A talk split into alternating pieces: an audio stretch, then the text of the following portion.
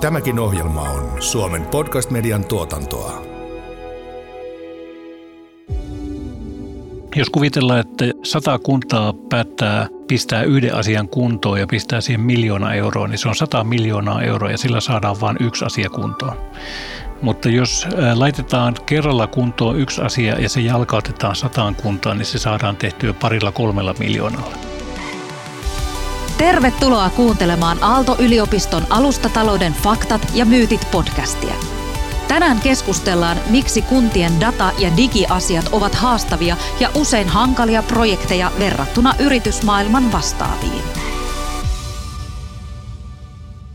Tervetuloa Alustatalouden faktat ja myytit podcastin pariin. Mun nimi on William von der Baalen ja tänään studiossa mukana mun kanssa Aalto-yliopistosta professori Robin Gustafsson. Moi Robin. Terve William.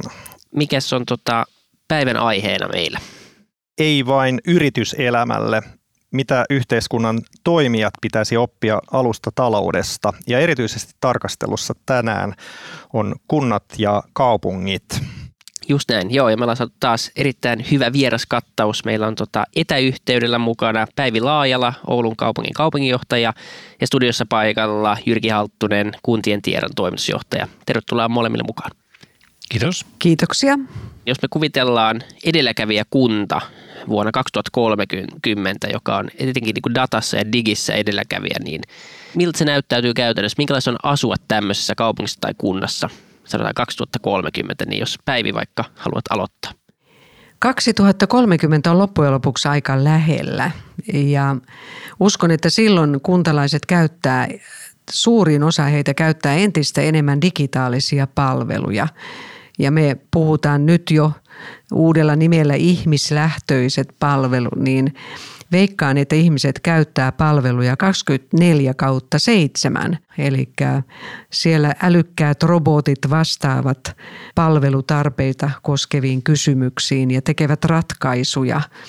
Ja kuntalaiset sitten osallistuvat sitä kautta tuottamalla myös tietoa ja dataa siinä palvelua käyttäessään yritykset ovat siinä, siinä tietysti totta kai mukana ja on syntynyt tämmöistä uutta liiketoimintaa. Miten sitten, jos mietitään, hypätään sieltä 2030-luvulta niin vähän taaksepäin, niin mitä siellä nyt tapahtuu? Mitä kunnat ja kaupungit tällä hetkellä työstää? Minkälaisia esimerkkejä on siitä, mitä, mitkä projektit on tällä hetkellä käynnissä? Mikä on just nyt tärkeää teille? Kaupunkinäkökulmasta, niin kyllähän kaupungit jatkuvasti joutuu miettimään palveluja ja niiden tapoja, miten niitä järjestetään ja kuka niitä tuottaa, niin siinä samalla täytyy koko ajan miettiä, että mikä on tehokasta, mutta samalla asiakkaan, kuntalaisen, sen ihmisen näkökulmasta järkevää ja tarkoituksenmukaista. Ja kyllähän me puhutaan alusta taloudesta tällä hetkellä, että kyllä kaupunki on alusta. Ja mä nyt vaikka käytän esimerkkiä ihan tämmöistä, että tori, tuommoinen tavallinen kesätori, niin se torialuehan on tavallaan alusta, jonne voi tulla yrittäjät ja sitten kuntalaiset menee ostamaan sieltä perunoita ja porkkanoita. Niin tämä alustatalous on minusta vähän samanlaista, että kaupunki pystyy luomaan semmoisen alustan, jonne voi tulla sitten uudenlaisia erilaisia palveluja tai erilaisia tapoja tuottaa palveluja – mainitsit tuossa Jyrki, että näiden palveluiden käyttö pitäisi olla parhaimmillaan niin, niin sama, sama tasoa kuin vaikka verkkopankin tai verottajan palveluiden käyttö, niin onko tämä nimenomaan se lähtökohta nyt, kun tämmöisiä digipalveluita kehitetään, niin, niin tavallaan eihän se asiakas loppupeleissä varmaan näe hirveätä eroa sitten vaikka jonkun kunnan palvelun tai jonkun yksityisen sektorin toimijan välillä. Eli onko tämä nimenomaan semmoinen ohjenuora siinä, kun näitä palveluita tehdään, että se pitää olla samalla tasolla kuin, kuin nämä muutkin palvelut, mitä meille tarjotaan? Digitalisoinnissa yksi tavoite on tämmöinen zero touch service, eli asiakkaan ei tarvitse tehdä mitään. Ja Suomessa mun mielestä verottaja on päässyt aika hyvään malliin, että sulle tuodaan tämmöinen veroehdotus ja monille tai useimmille kansalaisille se riittää sellaisenaan. Kaikki palvelut ei ole tietenkään samanlaisia ja, ja mun mielestä kunnat on sillä tavalla – niin kuin haastavassa tilanteessa, että niillä on todella laaja asiakaskirjo. Ja, ja siellä on asiakkaita vauvasta vaariin ja on nuoria ja on ikäihmisiä ja on maahanmuuttajia ja työttömiä ja näille erityyppisille asiakasryhmille ei voida tarjota sitä samaa palvelua, vaan meidän pitäisi pystyä kohdentamaan eri asiakasryhmille eri palveluita. Ja tässä ehkä haasteeksi nousee se asiakasryhmien riittävä tuntemus ja tietämys heidän tarpeistaan ja, ja miten tämä näkyy niin kuin siinä digitaalisessa ympäristössä. Että jos joku tulee käyntiasiakkaaksi, niin siinä voidaan niin kuin kasvatusten käydä läpi asioita, mutta jos hän asioikin verkossa, niin tarjotaanko hänelle sitä samaa, mitä sille edelliselle asiakkaalle. Ja uskoisin, että yksityiset yritykset on, on tässä mestareita, ehkä hyvässä ja pahassa, että he osaavat kyllä niin kuin tarjota uusia palveluita edellisen käynnin jälkeen sinulle hyvinkin kohdennetusti. Kuntapuolella on se, että meidän niin kuin kuntalaiset, niin nehän on hyvin monenlaisessa roolissa, että se sama vaikka lapsi, hän on samalla koululainen, hän on samalla voi olla lastensuojeluasiakas tai hän voi olla varhaiskasvatushoidossa ja päivähoidossa ja hän voi samalla olla myös erikoissairaanhoidon asiakas tai menestyvä musiikin alan opiskelija, joka haluaa käydä erilaisissa kerhoissa.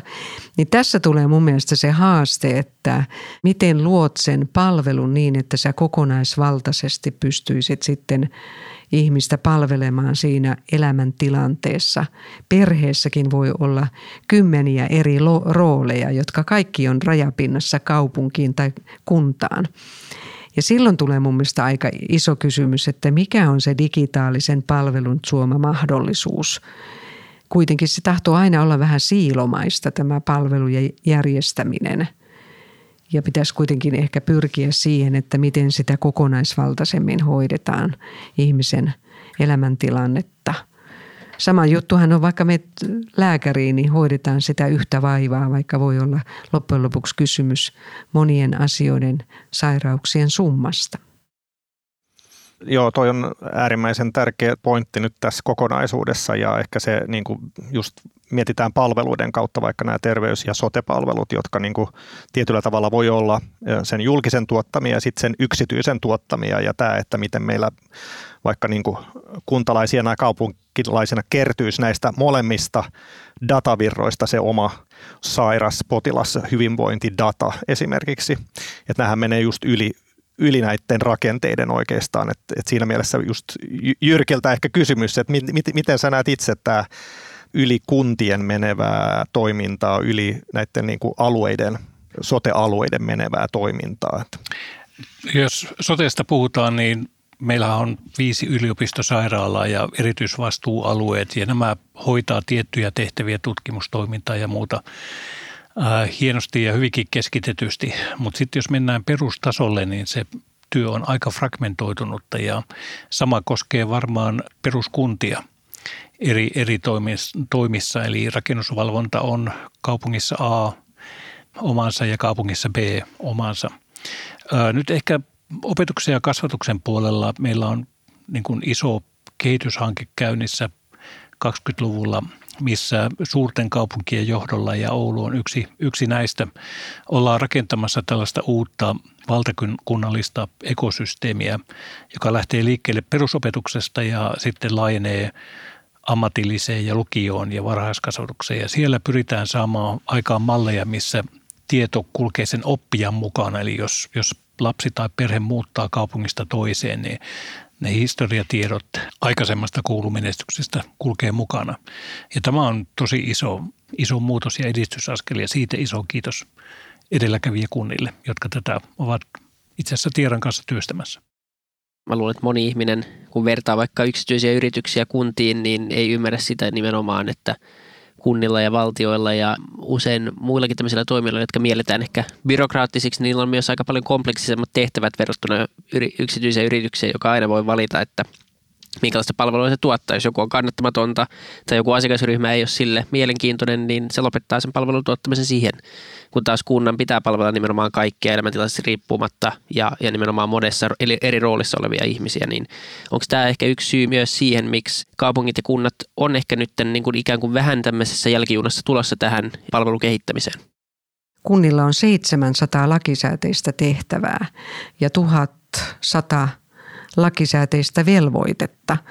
Ja tuota, tietysti monissa niissä on niin, että kunnat saa itse sitten päättää, kuinka ne järjestää tai miten ne tuotetaan, mutta se on aikamoinen lainsäädäntö, mikä meitä ohjaa ja määrää tai säätelee – ja siellä on todellakin lakisääteinen velvoite, että se on juuri niin, että, että asiat pitää hoitaa, oli sitten rahaa tai ei, tai oli sitten asiakkaita tai asukkaita tai palvelun tarpeen saajia, minkälaisia tahansa. Mutta tuota, ja tämä ehkä saattaa unohtua siinä, siinä tilanteessa ja, ja niin kuin totesin, että meillä kuntalainen voi olla monen asia, palvelun äärellä yhtä aikaa näistä päivin esille nostamista asioista johtuen kunnilla on useissa eri erillisissä tietojärjestelmissä asiakastietoja. On varhaiskasvatuksen tiedot omassaan, perusopetuksen omassaan, soteen omassaan, teknisen toimen omassaan. Ja eräskin suuri kunta kertoi, että heillä on 50 tietojärjestelmässä tietoja niistä samoista asiakkaista, jotka asioi kunnan kanssa eri rooleissa.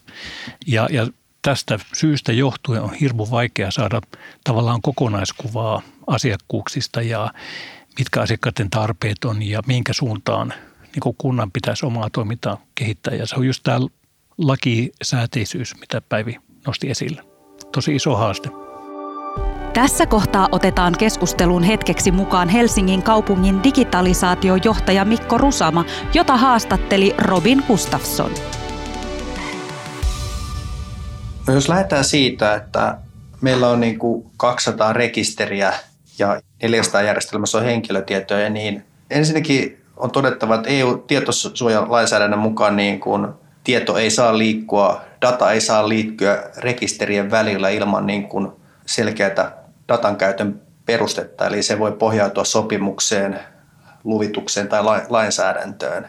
Lähtökohtaisesti ajatellaan, niin ei, ei tällaisia niin kuin henkilötietoja noin vaan niin kuin ja, jaella tuonne avo, avoimena datana ja se on niin kuin oma rajoitteensa. Mutta että kun ajatellaan datan avaamista, niin varmaan yksi, yksi keskeinen haaste, että mistä sen niin kuin datan saa, onko se data niin kuin riittävän laadukasta jaettavaksi ja onko se niin kuin hyödynnettävissä. Että monta kertaa, niin kuin, kun ajatellaan Helsingin kaupunkikin, niin meillä on paljon niin kuin vanhoja järjestelmiä ja tällaisia niin kuin datasiiloja ja se voi olla hyvinkin työlästä saada se niin kuin hyödynnettävään muotoon. Tai jos siitä saadaan jonkin tämmöinen niin kuin esimerkiksi Excel-dumppi, niin sitten se kysymys on, että kuinka usein se voidaan sitten päivittää ja miten se, data saadaan käytettäväksi, onko se riittävän laadukasta, onko se semmoisessa muodossa, että se, se on niin kuin hyödynnettävissä, niin ei ne mitään ihan niin kuin triviaaleja haasteita ole. Keskeinen haaste se, että jos ajatellaan niin kuntien tarjoamia palveluita, niin meidän palveluita verrataan niin maailman parhaisiin digipalveluihin ja kun ajatellaan tällaisia niin superalustoja, Facebookia, Amazonia, Googlea, niin entistä enemmän niin kuin kuluttajat on näissä palveluissa ja toimii näiden kanavien kautta. Ja ehkä semmoinen niin kuin kysymys on, että miten kunta tavoittaa kuntalaiset, niin periaatteessa meidän pitäisi olla niissä kanavissa, jotka on luontevia niin kuin kaupunkilaisille, kuntalaisille. Jos ajatellaan, että kun kunta lähtee etsimään niin kuin kunnan tarjoamia palveluita, niin kyllähän se, mä väitän, että Google ensimmäinen hakutulossivu on todennäköisesti Helsingin kaupungin tärkein niin kuin verkkosivu. Et jos tällä ensimmäisellä hakusivulla ei ole, ole niin kuin linkkiä siihen niin kuin haluttuun palveluun, niin se on huono homma. Nyt palaamme takaisin keskusteluun Oulun kaupunginjohtajan Päivi Laajalan ja kuntien tieran toimitusjohtajan Jyrki Halttusen kanssa. Jos hypätään vähän konkreettisiin tarinoihin, niin ähm, jos miettii sellaisia asioita, mitä tässä viime vuosina on tehty, niin mitä esimerkkejä teillä on nostaa esille esimerkiksi siitä, missä on onnistuttu tämmöisissä niin alustaratkaisuissa ja myös ehkä sellaisissa asioissa, missä vielä on, on tekemisen paikka, niin, niin onko tämmöisiä hyviä sotatarinoita? Jos kommentoisin tavallaan valtakunnallisesta näkökulmasta niin, ja alusta näkökulmasta, niin alustoista kun puhutaan, niin monille tulee ensimmäisenä mieleen nämä globaalit isot jättialustat, Airbnb ja Facebook ja, ja muut. Ja, ja tuota, jos mennään sitten Suomeen ja Suomen kuntakenttään, niin kaikki ei tule ajatelleeksi sitä, että meillä on 309 kuntaa Suomessa ja kunnassa on keskimäärin 18 000 asukasta. Ja alle 18 000 asukkaan kuntia on Suomessa melkein 250 kappaletta. Eli Suomen kuntakenttä on todella fragmentoitunut kenttä ja ainoastaan yhdeksän kuntaa, josta Oulu on, on osa, on yli 100 000 asukkaan kuntia. Eli Suomi on pienten kuntien maa ja jos me halutaan kuntakentälle tuoda alustoja, jotka peittää suuren osan kansalaisista, suomalaisista, niin silloin meidän pitää jalkauttaa nämä alustat kymmeniin tai itse asiassa satoihin kuntiin. Tämä on tavallaan niin kuin Tieran missio, että me pystytään tuomaan muutosta niin kuin laajalti kuntakenttään ja silloin kaikki mitä tehdään, niin minimiyksikkö on sata kuntaa. Ja sitä nyt esimerkiksi äsken puhuttiin Digivan hankkeesta, missä Oulukin on mukana, niin seitsemän suurinta ensiksi ja sen jälkeen sitten mennään kohti sitä muuta kuntakenttää, mutta se yksittäisen kunnan tekeminen on vain pieni osa Suomea. No m- miten sä taas, taas Jyrki kiteyttäisit tämän menestystekijät esimerkiksi näiden valtavien laajempien hankkeiden osalta, jotka skaalautuu niin kuin yli kuntien? Se uskallus ja, ja liikkeelle lähtö, niin se on, se on kaiken A ja O ja kuntia tarvitaan nimenomaan siinä toimintalähtöisessä kehittämisessä. Se aito tarve tulee sieltä kunnan suunnasta. Mutta sitten on hirmu tärkeää se, että mahdollisimman aikaisin hankkeen liikkeelle lähtövaiheessa mietitään, että miten se digiratkaisu tai alusta jalkautuu sitten loppusuomeen, koska tuota yksittäisellä kunnalla ei ole tavallaan tehtävänään rakentaa ratkaisuja muiden kuntien tarpeisiin tai myydä niitä muille kunnille. Ja jos tällainen jalkautuskumppani puuttuu, niin monesti on nähty, että hyväkin idea jää tavallaan lähtökuoppiin, että se jää lämmittämään sitä kehityskuntaa, mutta ne muut, muut kunnat ei sitten pääse hyötymään, hyötymään siitä. Eli tavallaan tämmöisen kehityskumppanin mukaanotto jo alkuvaiheessa ja, ja tällä kehityskumppanimallilla pystytään myöskin taklaamaan toinen tyypillinen haaste, eli se, että meillä on joku hanke, parivuotinen ja sitten kun se kaksi vuotta on mennyt ja rahat on käytetty, niin ne hankeihmiset siirtyy seuraavaan tehtävään ja se hieno lopputulos jää hyllylle pölyttymään. Mutta jos on tämmöinen jalkauttumisorientoitunut kehityskumppani, niin se idea saadaan poimittua sitten muidenkin kuntien käyttöön ja muidenkin kansalaisten käyttöön. Joo, se on semmoinen ikuinen ongelma kaikessa konsultoinnissa ja rakentamisessa, että tarve on tunnistettu ja sitten tehdään, mutta sitten kukaan ei halua tai osaa tai tai pystyy ottamaan sitä käyttöön, niin sitten se kaikki valuu vähän hukkaan.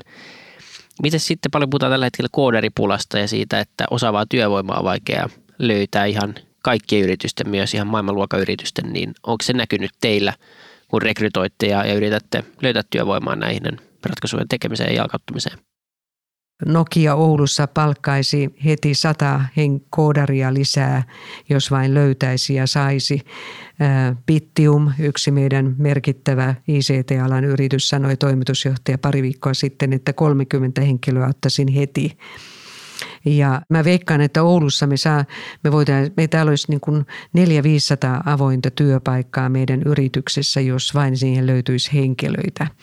Ja nyt tuota, ei nämä yritykset enää niin kuin löydä Suomesta eikä Euroopasta, vaan ne rekrytoi Intiasta, Chiilestä, Brasiliasta, Ukrainasta, eli sellaisista maista, jossa opetus, koulutus on ollut samankaltaista, jossa on jo alaa opiskelleita nuoria – ja, ja kyllä tässä meillä suomalaisilla Suomessa on todella suuri haaste, että miten me työperäiset maahanmuuttajat sujautetaan näppärästi tänne töihin. Että, että kyllä mä kuulen paljon esimerkkejä siitä, miten haasteellista se työ on. Onko teillä samanlaisia kokemuksia Jyrki kuin yksityisen sektorilla? Ehkä näkisin, että kuntien tiedä on vielä aika, aika pieni yritys, että meillä oli 2019 100 henkilöä töissä ja nyt meillä on 300. Eli, eli ei vielä kovin iso, mutta kuitenkin parilla sadalla on väkimäärä kasvanut ja tämä koodaripula ei ole meillä vielä näkynyt. Työ, jolla on merkitystä, viehättää monia. Eli jos pääsee pääsee kehittämään ratkaisuja, joilla parannetaan oppimistuloksia, lasten ja nuorten oppimistuloksia tai ehkäistään syrjäytymistä, niin se on sellaista, mitä kovin moni ei pysty tarjoamaan. Ja varsinkin nuoret ihmiset niin kuin tarttuu koukkuun kyllä, jos tällaisia tilaisuuksia on tarjolla. Et en, en ole nähnyt vielä, meillä on kumppaneita, joilta me saadaan osaamista ja oma rekrytointi on myöskin onnistunut aika hyvin, mutta ää, se on pakko sanoa, että headhuntereita täytyy käyttää niin kuin tiettyihin positioihin, että kyllä tietyistä rooleista on tosi paljon kilpailua, kuten Päivi sanoi. Miten sitten, jos miettii vielä lisää, lisää esimerkkejä onnistumisista, niin löytyykö jotain semmoisia tiettyjä alueita, jotain muita, muita alueita edellä, jossa on, oltaisiin niin tämä vielä on ollut vähän silleen, että pikkuhiljaa päästään kehittämään ja, ja tässä on haasteita tehdä, tehdä tarpeeksi isoja järjestelmiä, niin onko jotain tiettyjä osa-alueita, missä oltaisiin jo ikään kuin vähän edelläkävijöinä pystytty tekemään jotain, jotain niin kuin isommin toimivia alustoita, alustoja, jotka menee kuntarajojenkin yli? No mä voisin nostaa tämän palveluseteli- ja ostopalvelujärjestelmän. Tällainen laki tuli voimaan Suomessa 2009 vuonna ja siinä oli sitten mukana viisi suurta kaupunkia, Oulu ja Tampere ja Espoo ja Turku ja Kouvola itse asiassa. Ja, ja, ja näiden kanssa yhdessä kehitettiin tämmöinen valtakunnallinen ratkaisu ja jos puhutaan alustoista, niin yksi alustan tunnusmerkki on se, että se yhdistää erityyppisiä toimijoita. Ja tämä palveluseteli-alusta, siinä on tällä hetkellä mukana 3700 palveluntuottajaa, eli mehiläiset ja terveystalot, isot pelurit, mutta sitten ihan pieniä paikallisia sote-yrittäjiä. Ja siinä on melkein 20 000 käyttäjää ja 4 miljoonaa tapahtumaa oli viime vuonna ja – palvelusetelien volyymi oli yli 500 miljoonaa euroa. Eli, eli tämmöinen iso, iso ratkaisu, jonka kunnat on yhdessä kehittänyt ja Tiira sitä ylläpitää ja sillä hoidetaan just tämä hoitoon pääsy työllistymisseteleitä ja nuorille kesätyöseteleitä ja rintamamiehille rintamamiesseteleitä eri käyttötarkoituksiin. Eli kyllä tämmöisiä esimerkkejä löytyy, jotka on hienosti tuotannossa Tämäkin on pyörinyt vuodesta 2015. No Oulu voisi nostaa tässä esimerkiksi Oulu Bot.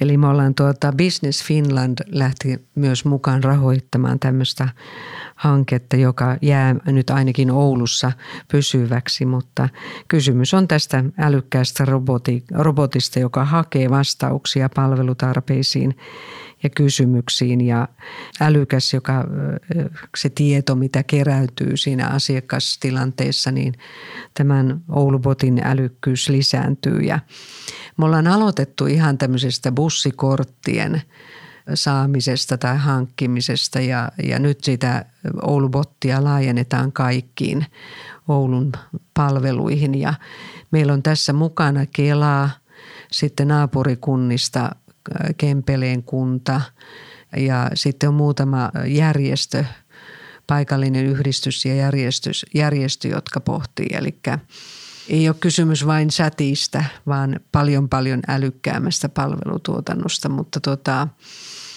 se on meillä nyt kokeilussa ja koko ajan sitä, niin kuin, sitä kehitetään ja laajennetaan ja se on käytössä. Ja uskomme, että kun tätä älykästä, älykästä palvelua se laajenee, niin se pystyy palvelemaan nopeammin meidän asiakkaita ja kuntalaisia. Ja se on meillä nyt vasta kokeilussa, niin me yllätyttiin, että kuinka paljon jo ihmiset sitä käyttää, vaikka me ei ole lanseerattu eikä mainostettu sitä.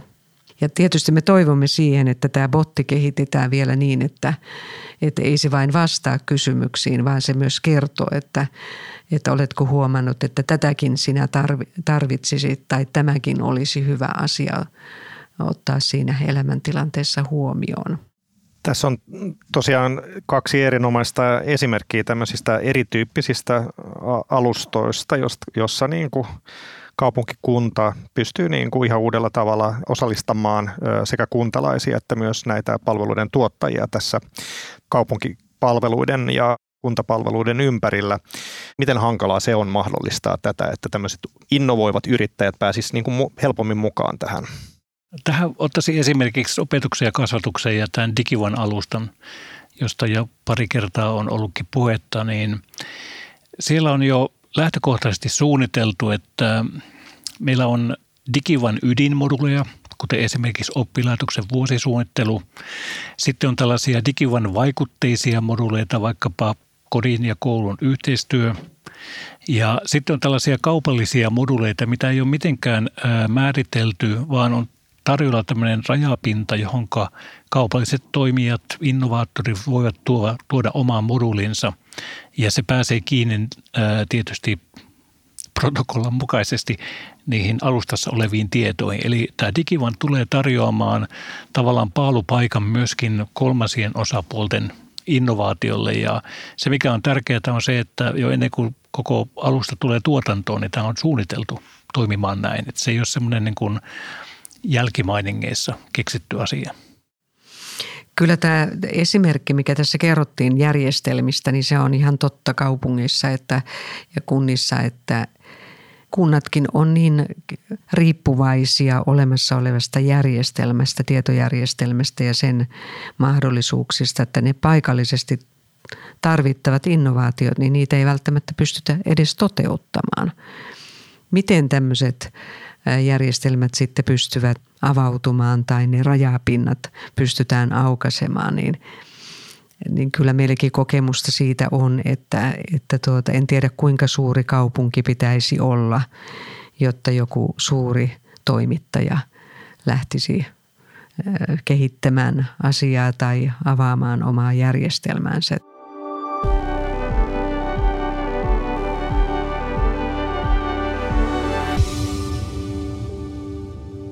No sitten jos miettii semmoista, että niin, ketä pitäisi valita? Onko mitään tämmöistä ideologista väliä, että valitseeko tämmöisen Microsoftin tai Facebookin kaltaisen ison toimijan vai, vai suosiiko ikään kuin kansallisia toimijoita, niin onko tässä mitään semmoisia niin kuin, miten kunnat ja kaupungit tämmöistä kysymystä ajattelee, että halutaanko viedä valtaa pois näiltä isoilta vai onko vaan helpompi olla niissä ekosysteemeissä, missä kaikki muutkin asiat jo toimii?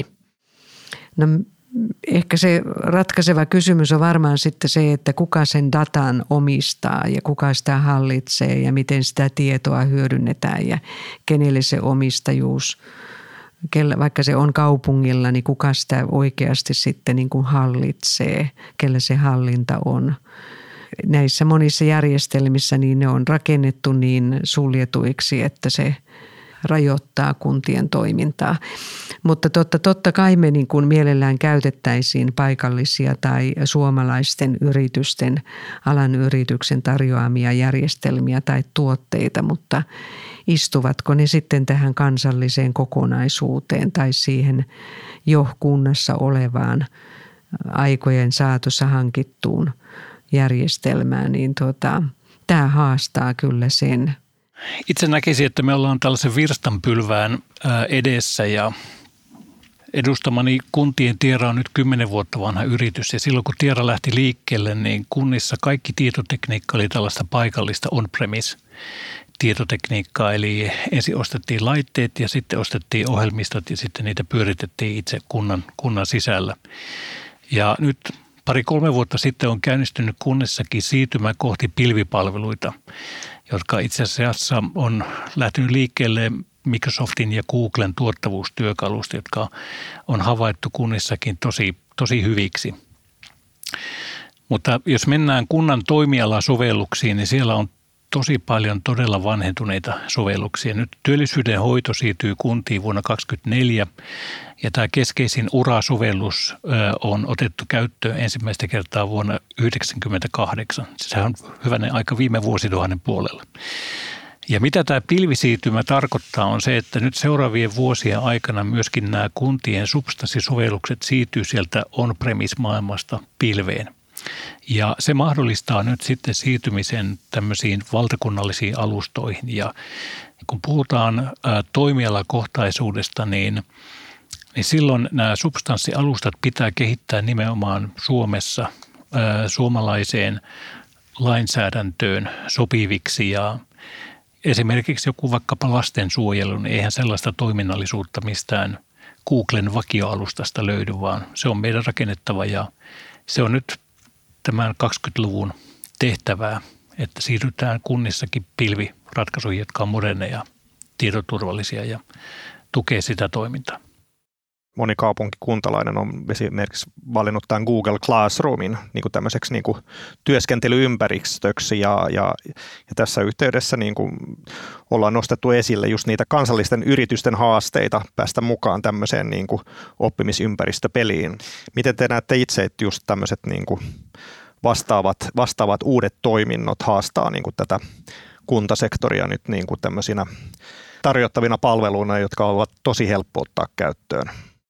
Jos ajatellaan oppimissektoria, niin meillä on vasemmassa kädessä tämmöisiä tosi keskitettyjä asioita, eli esimerkiksi rekisterit, joita on niin kuin yksi per kuulutuksen järjestäjä. Ja oikeassa kädessä sitten taas on hyvinkin tällaista, voisiko sanoa kuluttajahenkistä tarjoamaa esimerkiksi erinäköisiä oppimispelejä tai oppimisappeja matematiikan tai kielten oppimista varten. Ja näitä on kymmeniä, näitä on jopa satoja.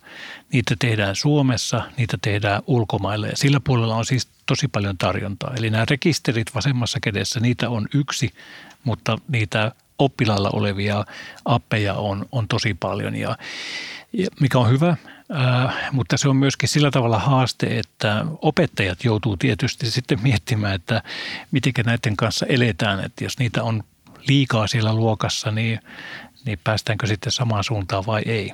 Mutta, mutta varsinkin just näitä appeja ja pelejä ja muita, niin niiden kehittämiseen suomalaisiakin yrityksiä kannustaisin.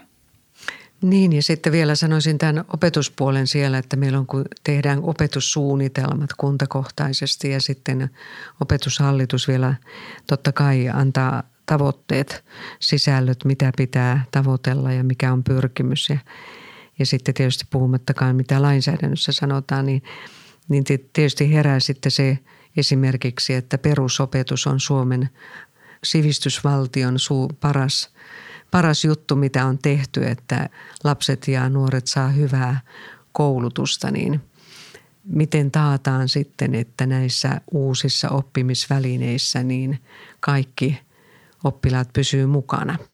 Jos tähän loppuun vielä, niin miten te näette, että mitkä on ne keskeisimmät asiat, mitkä pitäisi muuttua, jotta kunnat ja kaupungit voisivat saada vielä enemmän irti näistä eri, eri alustaratkaisuista ja tavallaan päästä kohti näitä tavoitteita ja kohti näitä, näitä järjestelmiä, jotka oikeasti, tai sanotaanko kohti sitä 2030-luvun kuntaa? Kyllä mä sanoisin, että tämmöisen, kun mennään sinne 30-luvulle – ja ajatellaan siitä eteenpäin, niin jokaisen kunnan pitäisi ehkä strategisesti asettaa tällaisia tavoitteita, että mihin ne pyrkii, mitä ne haluaa, vaikka ne on vähän julistuksenomaisia sloganeitakin, mutta kuitenkin sillä mä olen oppinut, että sillä kaupunkistrategialla, mitä siellä kerrotaan, mitä sillä tavoitellaan, niin se jalkautuu vuosittain talousarvioissa ja ohjelmissa ja suunnitelmissa ja loppuviimein siinä työntekijän viranhaltijan työhön että ehkä meillä kunnissa täytyisi ottaa strategisesti nyt entistä enemmän haltuun tämä, että mitä me haluamme olla 2030-luvulla. Itse nostasin tärkeimmäksi asiaksi kuntayhteistyön. Eli aikaisemmin jo mainitsin, että tämä kuntakenttä on hirmu fragmentoitunut ja jos kuvitellaan, että sata kuntaa päättää pistää yhden asian kuntoon ja pistää siihen miljoona euroa, niin se on 100 miljoonaa euroa ja sillä saadaan vain yksi asia kuntoon. Mutta jos laitetaan kerralla kuntoon yksi asia ja se jalkautetaan sataan kuntaan, niin se saadaan tehtyä parilla kolmella miljoonalla. Eli nyt puhutaan niin tosi isoista rahoista. Eli tämä kuntayhteistyö ja sen edistäminen, että tehdään yhteisiä alustoja, ää, ei keksitä sitä pyörää uudestaan joka ainoassa kunnassa, niin mä luulen, että se tulee olemaan niin yksi tärkein menestymiskriteeri seuraavien kahdeksan vuoden aikana. Kyllä, toivotaan, että näin käy. Ja tässä vaiheessa iso kiitos osallistumisesta molemmille. Tämä oli, tämä oli mielenkiintoinen katsaus siihen, missä, missä mennään. Hienoa, kiitoksia. Kiitoksia. Kiitos. Kuuntelit Alustatalouden faktat ja myytit podcastia. Tämä oli toisen kauden seitsemäs jakso. Päätösjaksossa perataan virtuaalisten alustojen viimeiset myytit. Jos pidit tästä ohjelmasta, muista seurata ja arvostella podcastia Spotifyssa tai tilaa ja arvostele ohjelma Apple Podcastissa, niin muutkin löytävät ohjelman pariin.